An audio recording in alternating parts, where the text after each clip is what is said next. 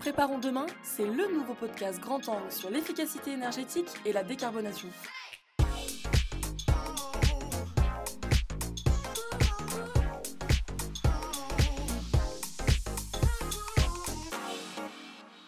Bonjour à tous et bienvenue dans ce nouvel épisode de Préparons demain dédié à la mise en place d'une politique RSE au sein d'un groupe industriel.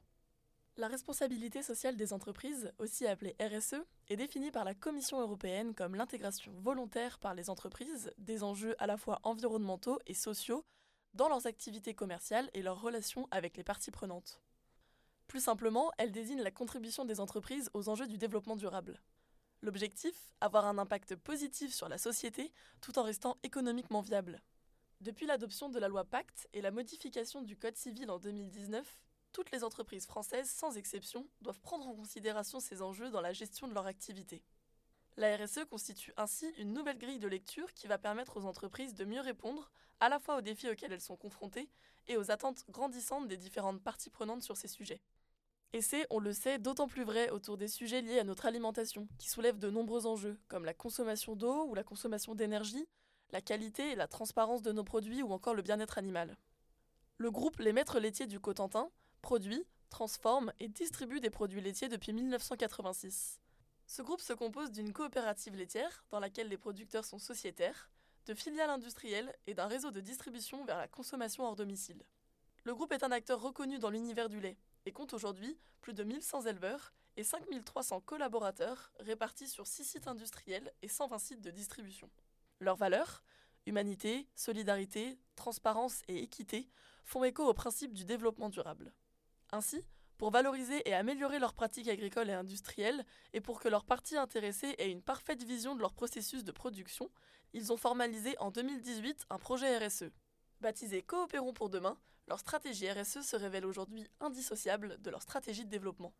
Alors comment a émergé cette démarche RSE Par où ont-ils commencé? Comment prioriser les différents enjeux? Et quelle mise en œuvre concrètement sur les sites du groupe? Jean Tavernier, responsable RSE, et Anthony Le Carpentier, directeur industriel chez MLC, répondent à toutes nos questions. Bonjour Jean, bonjour Anthony, et merci beaucoup d'avoir accepté notre invitation. Bonjour. Bonjour. Alors Jean, on va commencer par vous. Donc vous êtes responsable RSE pour la coopérative. Est-ce que vous pouvez commencer par nous expliquer d'où a émergé la volonté de mettre en place une démarche RSE au sein du groupe?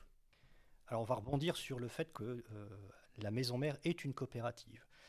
Euh, c'est un mouvement, la coopération, euh, qui a émergé fin du 19e siècle, euh, début 20e siècle, et qui porte des valeurs assez fortes.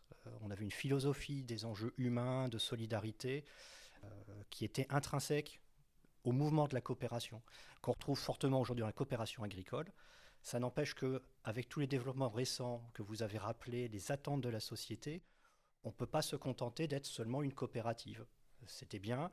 Euh, une coopérative, on connaît peut-être mal le fonctionnement, ça n'est pas une société de capitaux, comme la plupart des entreprises, c'est une société de personnes. Donc notamment, les éleveurs s'associent pour mettre des moyens pour produire des produits laitiers, mais le fond n'est pas d'amener des capitaux et de développer de l'activité. N'empêche que les attentes de société vont bien au-delà aujourd'hui, et on a senti au sein du groupe que les attentes environnementales, euh, d'éthique, euh, de bien-être animal, etc., dépasser le simple enjeu de la coopération et qu'il fallait aller plus loin. Très bien. Et est-ce que vous pouvez nous dire par où vous avez commencé? Alors la démarche a émergé euh, progressivement, elle est à notre image hein, d'un groupe assez diversifié, on parlait tout à l'heure de, à la fois de production laitière, de transformation et de distribution. Et donc la première chose dans une démarche RSE, surtout dans un champ aussi vaste que celui que peut avoir le groupe, c'est de faire l'état des lieux. C'est de se dire qu'est-ce que nous savons faire déjà aujourd'hui, de s'appuyer là-dessus, de mettre en évidence ces démarches pour les partager autour de nous. C'est quand même le premier euh, enjeu de communication et d'être reconnu euh, en termes de RSE. Ensuite, on va chercher à vérifier est-ce qu'on n'est pas en train de louper un enjeu euh, très important pour nos parties intéressées, pour nos partenaires, sur lequel on ne mettrait pas assez l'accent? Et ça, c'est un des points importants dans les démarches RSE. On insiste beaucoup, identifier les parties intéressées, quelles sont les personnes avec qui on travaille, qui attendent quelque chose de nous ou sur lesquels on pourrait avoir un impact sans s'en rendre compte. Donc de réfléchir à leurs attentes, de les capter, c'est le rôle des commerciaux, des directions générales, des acheteurs vis-à-vis des fournisseurs, etc., des RH vis-à-vis des salariés, Et donc, l'étape ensuite, c'est de se dire, mais faisons parler ces parties intéressées, recueillons leurs besoins pour vérifier qu'on a bien compris. Et ensuite, on fait attention de garder la cohérence avec la démarche, le développement euh, stratégique, le développement commercial de l'entreprise, parce qu'on est quand même là pour euh, faire avancer un business. Et donc, on vérifie que notre RSE reste aligné et qu'on va garder des enjeux qui soient cohérents et sur lesquels on peut vraiment apporter quelque chose à la société. Et vous avez du coup, dans le cadre de cette démarche, décidé de prioriser vos différents enjeux. Pourquoi avoir décidé de mettre en place cette priorisation? Alors, on voit qu'on a un champ très vaste. Euh, les quatre piliers de Coopérons pour demain portent à la fois sur des enjeux humains, les collaborateurs, mais aussi les sociétaires, des enjeux liés aux communautés humaines en dehors de l'entreprise, puisqu'on va parler de consommateurs, euh, de nos clients, mais aussi de la population, des pouvoirs publics. On va avoir un enjeu sur l'alimentation. On fabrique, on distribue des produits alimentaires. Et enfin, un enjeu environnemental. C'est extrêmement vaste. Euh, on a identifié 18 enjeux qui eux-mêmes peuvent se resegmenter. Donc si on demande à un directeur d'une usine, d'un service, tu vas travailler sur 18 enjeux cette année, évidemment, il ne pourra pas, il n'aura pas les moyens, il va se perdre. Donc pour pouvoir mettre en œuvre réellement une politique, il faut faire des choix, il faut prioriser. Et c'est pour ça qu'on a décidé de classer de 1 à 18 les enjeux en assumant que l'enjeu numéro 1 consommera le plus de ressources en temps, en moyens, et que l'enjeu 18 sera traité très modérément. Et c'est là où ce que je disais tout à l'heure sur entendre les remontées des parties intéressées est très important. C'est que si on a classé un enjeu 18, mais que de plus en plus de gens nous disent ça c'est quand même important, il faudrait que vous avanciez plus vite, on fera évoluer notre priorisation, on fera évoluer nos plans d'action, nos budgets. Très bien. Et du coup, pour classer ces 18 enjeux, comment vous vous y êtes pris? Enfin, Sur quels critères vous vous êtes basé? Nous avons fait euh, une analyse de risque assez sommaire. Hein, on ne va pas faire peur à tout le monde. L'analyse de risque, de façon très euh, générale, on va essayer d'évaluer si un enjeu, un problème euh, va être fréquent, est-ce qu'il concerne beaucoup de monde? Les gaz à effet de serre, le climat, ça concerne la planète entière. Donc, c'est un champ très vaste. On va essayer de regarder est-ce que le risque les dégâts qui pourraient avoir lieu vont être modérés ou très importants? Et enfin, on va vérifier est-ce qu'on maîtrise déjà le sujet ou pas? Donc, euh, sur un autre exemple, la sécurité des produits alimentaires, c'est un enjeu, évidemment extrêmement important pour nous, puisque tous nos produits, si on ne maîtrise pas la qualité, on pourrait empoisonner les gens, ça serait très grave, sauf qu'on a déjà mis énormément de moyens dessus, et ça n'est plus forcément la priorité numéro un, parce qu'on a déjà énormément travaillé. Voilà, donc c'est une analyse de risque avec ces trois entrées qui permet de se dire voilà comment euh, coter, euh, qualifier les, différents enjeux et de les mettre de 1 à 18. Très bien. Et suite à cette analyse, du coup, dans le cas d'MLC, quels sont pour vous aujourd'hui euh, vos enjeux prioritaires? Donc aujourd'hui, nous avons des priorités sur nos quatre piliers principaux. Pour ce qui va concerner les collaborateurs, on a un enjeu qui va concerner tout le groupe, qui concerne la santé et la sécurité. On doit faire attention à notre accidentologie très clairement, nous ne sommes pas satisfaits de notre niveau d'accidentologie aujourd'hui et nous devons progresser. C'est un point sur lequel on va appuyer dans les années qui viennent. Deuxième enjeu sur tout ce qui est alimentation, et là on a vu un focus plus sur la partie production laitière, où on cherche à promouvoir des laits différenciés. On a un enjeu qui s'appelle promouvoir l'excellence de la filière laitière. Pour nous, c'est comment on va créer de la valeur et partager cette valeur dans la filière laitière. On connaît très bien le débat aujourd'hui du monde agricole euh, avec les lois EGalim et la répartition de la valeur entre les agriculteurs, les industriels, les distributeurs. Comme nous, on est sur toute la chaîne, on est très concernés et on travaille particulièrement là-dessus. Un troisième enjeu important va concerner tout ce qui est territoire. France Frais est présent dans quasiment toute la France. La coopérative est très présente dans la Manche, donc euh, la notion d'ancrage local, c'est important pour nous. Et là, on va voir plutôt un focus avec le réseau de distribution France Frais. On sort un petit peu de la coopérative. Et euh, notamment, on regarde comment on est capable d'avoir un impact local avec les achats auprès de producteurs locaux, notamment de PME, pour développer de l'activité. Le quatrième enjeu sur le pilier environnemental, et là on va parler du pôle industriel, c'est toute une démarche d'efficacité énergétique, parce qu'on sait que c'est l'enjeu majeur sur l'environnement. L'énergie a un lien direct avec tout le changement climatique, et le pôle industriel a l'impact le plus fort quasiment les deux tiers de, des consommations d'énergie du groupe. Donc, voyez, on a quatre enjeux qu'on peut mettre en évidence qui portent sur les trois activités du groupe et sur les quatre piliers de la démarche. Et on fait le focus en 2022 sur ces aspects-là. Super. On reparlera du coup euh, dans la deuxième partie de ce podcast des enjeux autour de l'énergie et du climat, notamment avec l'intervention d'Anthony. Mais avant, donc une fois qu'on a défini cette stratégie RSE, il y a l'enjeu de la déployer au sein de l'entreprise et aussi en, externe. qui aujourd'hui, du coup, est en charge du déploiement de cette politique?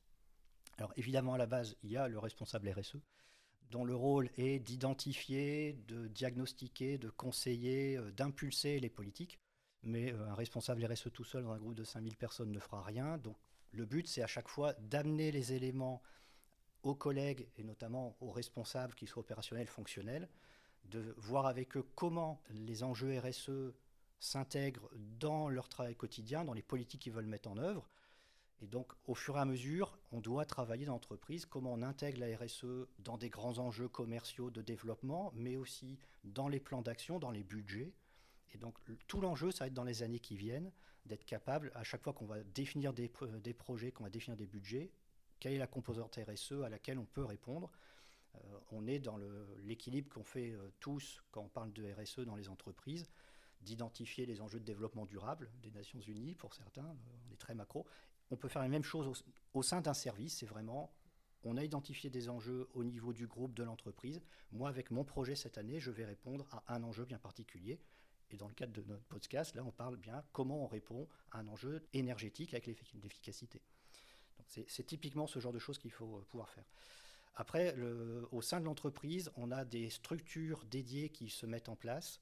Euh, typiquement, je vais mentionner le comité RSE des administrateurs. Ça, c'est important puisque on a cinq administrateurs des producteurs laitiers, membres du conseil d'administration, qui ont décidé de travailler en comité dédié sur la RSE pour être sûr de comprendre les enjeux, de savoir comment les partager avec les autres sociétaires pour qu'on puisse euh, prendre les bonnes décisions dans les orientations stratégiques du, conseil d'administration.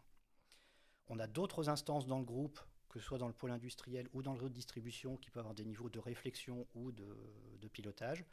Et donc, j'interviens régulièrement au sein de ces comités pour pouvoir impulser, avancer euh, avec les, responsables concernés sur des, sujets. Donc, par exemple, quand on parle de distribution, en ce moment, un des sujets à la mode, c'est euh, les ZFE, le fait de venir circuler avec des camions gazole en centre-ville. Quand on va parler euh, de production laitière, ça va être des enjeux de collecte, de bien-être animal, de transformation avec les rejets d'eau ou les rejets de gaz à effet de serre. Et donc ça, on le travaille au quotidien après avec les personnes. En externe, c'est un autre euh, sujet, et là, on est peut-être un peu moins avancé chez Maître Laitier. Il y a un savoir, il y a un faire savoir, euh, partager les enjeux de RSE avec les clients, avec les pouvoirs publics, avec les fournisseurs. Donc là, on commence euh, à le faire en publiant un rapport, en essayant d'échanger, de profiter des rendez-vous avec les clients pour entendre leurs propres attentes voir comment on peut s'inscrire avec eux. Il faut qu'on tienne au courant les pouvoirs publics, puisque évidemment, les pouvoirs publics fixent des caps euh, importants. Avec les fournisseurs, on commence tout juste à travers euh, les notions de charte d'achat responsable. C'est un sujet qu'on va mettre en place en 2022 au sein de la coopérative Les Maîtres Laitiers. Sur les autres parties intéressées, notamment les consommateurs, les ONG, là aussi c'est un travail qu'on commence tout doucement pour identifier des contacts plus réguliers et pouvoir tenir compte de l'avis de personnes qui sauront nous donner un regard et critiquer euh, positivement nos actions. Super. Euh, merci beaucoup Jean pour tous ces éléments. Euh, donc, comme vous l'avez mentionné, une partie des enjeux qui ont été identifiés concernent directement la dimension environnementale. Parmi les grands domaines d'action, on relève notamment la nécessité d'améliorer les consommations d'énergie et de réduire l'impact sur le, changement climatique, mais aussi mieux maîtriser ses consommations et ses rejets d'eau, ou encore réduire la pollution de l'air en ville. Euh, Anthony, vous êtes directeur industriel sur le site de Sodva, sur lequel on se trouve aujourd'hui. Euh, est-ce que vous pouvez, en tant que directeur industriel, nous dire comment le sujet de la RSE s'est imposé sur ce site? Alors déjà, en, tant que directeur industriel, je considère que j'ai une, stratégie à déployer qui découle de la volonté de la, qui est énoncée par la direction générale. Et il m'apparaissait important de focaliser sur deux aspects. Le premier, étant le fait que demain on puisse vraiment dire que notre industrie respecte son environnement, et le deuxième étant la culture du résultat. Très bien. Et donc, quels sont aujourd'hui les enjeux énergétiques qui ont été identifiés euh, sur le site de Sodva Alors, le site de Sodva, c'est un site qui a 30 ans, donc certaines de ces installations ont 30 ans. Euh, quand on parle d'énergie, euh, ben voilà, il s'est passé des choses il s'est passé des choses en termes de technologie et il faut euh, s'intéresser à tout ça. Parfois, on a besoin de renouveler ces installations et donc il faut faire les bons choix. il nous a paru évident qu'il fallait redéfinir totalement le, schéma directeur énergie. On a été accompagné pour cela par la société Certinergie Solutions. Et donc petit à petit, on a, on a déroulé la pelote. J'aime à dire, on, on a défait les nœuds du passé et on a reconçu ce schéma énergétique en visant à utiliser toutes les opportunités qu'on pouvait utiliser techniquement. Et du coup, concrètement, en termes d'action sur les économies d'énergie, qu'est-ce qui a été mis en place? Alors, comme l'a dit Jean tout à l'heure, euh, la consommation d'énergie, la consommation d'énergie fossile, le, gaz naturel chez nous, euh, c'est une consommation importante. Et donc, à un moment donné, on s'interroge comment réduire cette consommation de gaz. Alors, le gaz est principalement utilisé chez nous pour réchauffer l'eau à différentes températures. Et il s'avère qu'on a aussi sur ce site des installations qui produisent une énergie qu'on appelle une énergie fatale, une énergie de récupération. Et cette énergie, aujourd'hui, elle part aux petits oiseaux, comme on dit, elle est, perdue. Euh, et pourtant, c'est une énergie gratuite. Donc, tout au long de ce projet, on a cherché à récupérer cette énergie fatale, différents régimes de température, et en face, on met des utilisations à différents régimes de température, le but étant, dans cette synergie, d'optimiser les, les utilisations de ces énergies. Et donc, on est arrivé à un schéma qui nous permet aujourd'hui d'annoncer que le projet doit nous permettre de réduire de 17% la consommation d'énergie. Du coup, on vient de parler euh, plutôt d'efficacité énergétique et donc d'économie d'énergie, mais quels sont les impacts euh, au niveau de la décarbonation? Alors là, sur l'usine de Sodva, on n'est pas dans le cas, par exemple, on l'a eu sur les usines, euh, sur d'autres usines, où on a par exemple remplacé une chaudière fuel lourd par une chaudière à gaz. Là, on a une action de décarbonation. Euh, sur l'usine de Salva, on est déjà sur des chaudières euh, à gaz. Mais clairement, l'énergie qu'on a récupérée, c'est autant d'énergie fossile qu'on ne va pas consommer. Donc, déjà à ce niveau-là, on a de la décarbonation. Mais on continue à réfléchir largement et on a déjà mené euh, d'autres actions. On, a notamment mis en place des quais pour brancher les camions, les semi-frigos, quand elles arrivent à l'usine, qu'elles arrêtent leur gasoil pour pouvoir se brancher sur l'électricité pour pouvoir faire le froid dans leur caisse. Et puis, dans le cadre de ce projet, on travaille aussi sur l'optimisation, euh, la refonte du nettoyage en place des installations. Et dans cette refonte du nettoyage en place des installations, on combine à la fois des enjeux énergétiques, puisqu'on va récupérer de l'énergie euh, fatale pour chauffer euh, les, eaux de lavage et les solutions. On va aussi réduire les consommations d'eau, et aussi, on va réduire les consommations de produits chimiques qui, on le sait, euh, sont aussi des gros consommateurs d'énergie pour leur production. Merci beaucoup. Et au-delà donc des économies euh, d'énergie, est-ce que vous pouvez nous en dire plus sur les questions liées à la gestion de l'eau? Alors, pour les questions liées à la gestion de l'eau, déjà en tant que laiterie, alors certes on est un grand consommateur d'eau, mais aussi on est un traiteur d'eau, puisque la totalité de l'eau qu'on consomme finit à un moment donné avec la nécessité d'être traité avant son rejet. Donc là aussi, on a eu une approche de dire comment réduire notre impact environnemental. Pour prendre ce sujet, on a réexaminé l'ensemble de notre filière de traitement. Alors, on est intervenu en optimisation à différents niveaux. Premier niveau, j'ai un rejet qui est chargé, et chargé de matière qui a un pouvoir méthanogène. Donc plutôt que de dégrader euh, cette matière qui a un pouvoir méthanogène dans la station d'épuration, on a mis en place un dispositif qui permet d'extraire cette matière méthanogène pour la rediriger vers des installations à l'extérieur euh, de notre entreprise qui vont valoriser euh, cette matière avec son pouvoir méthanogène pour produire de l'énergie. Donc, en quelque sorte, on, on recycle cette matière pour produire de l'énergie. Le deuxième point, c'est que à côté de notre laiterie, on a une petite rivière dont le débit varie au cours de l'année. Et, l'été, notamment, le débit est assez faible. Donc, historiquement, on a une, une contrainte qui est d'aller dans les champs pour euh, réaliser des épandages, des épandages agronomiques. Hein. Et donc, il nous apparaît aujourd'hui important de se préoccuper de l'impact qu'a cette pratique euh, sur notre environnement proche. À un moment donné, épandre des effluents laitiers dans un champ, ça peut aussi euh, nuire à notre image les riverains peuvent se demander est-ce que tout ça c'est tout à fait logique? Il peut y avoir des nuisances olfactives à certains moments. Et donc là, on a fait un choix radical. On a dit, certes, on n'a pas la capacité de rejeter toute notre eau euh, recyclée dans la rivière. Par contre, on peut, après avoir nettoyé notre eau, l'amener dans les champs pour irriguer.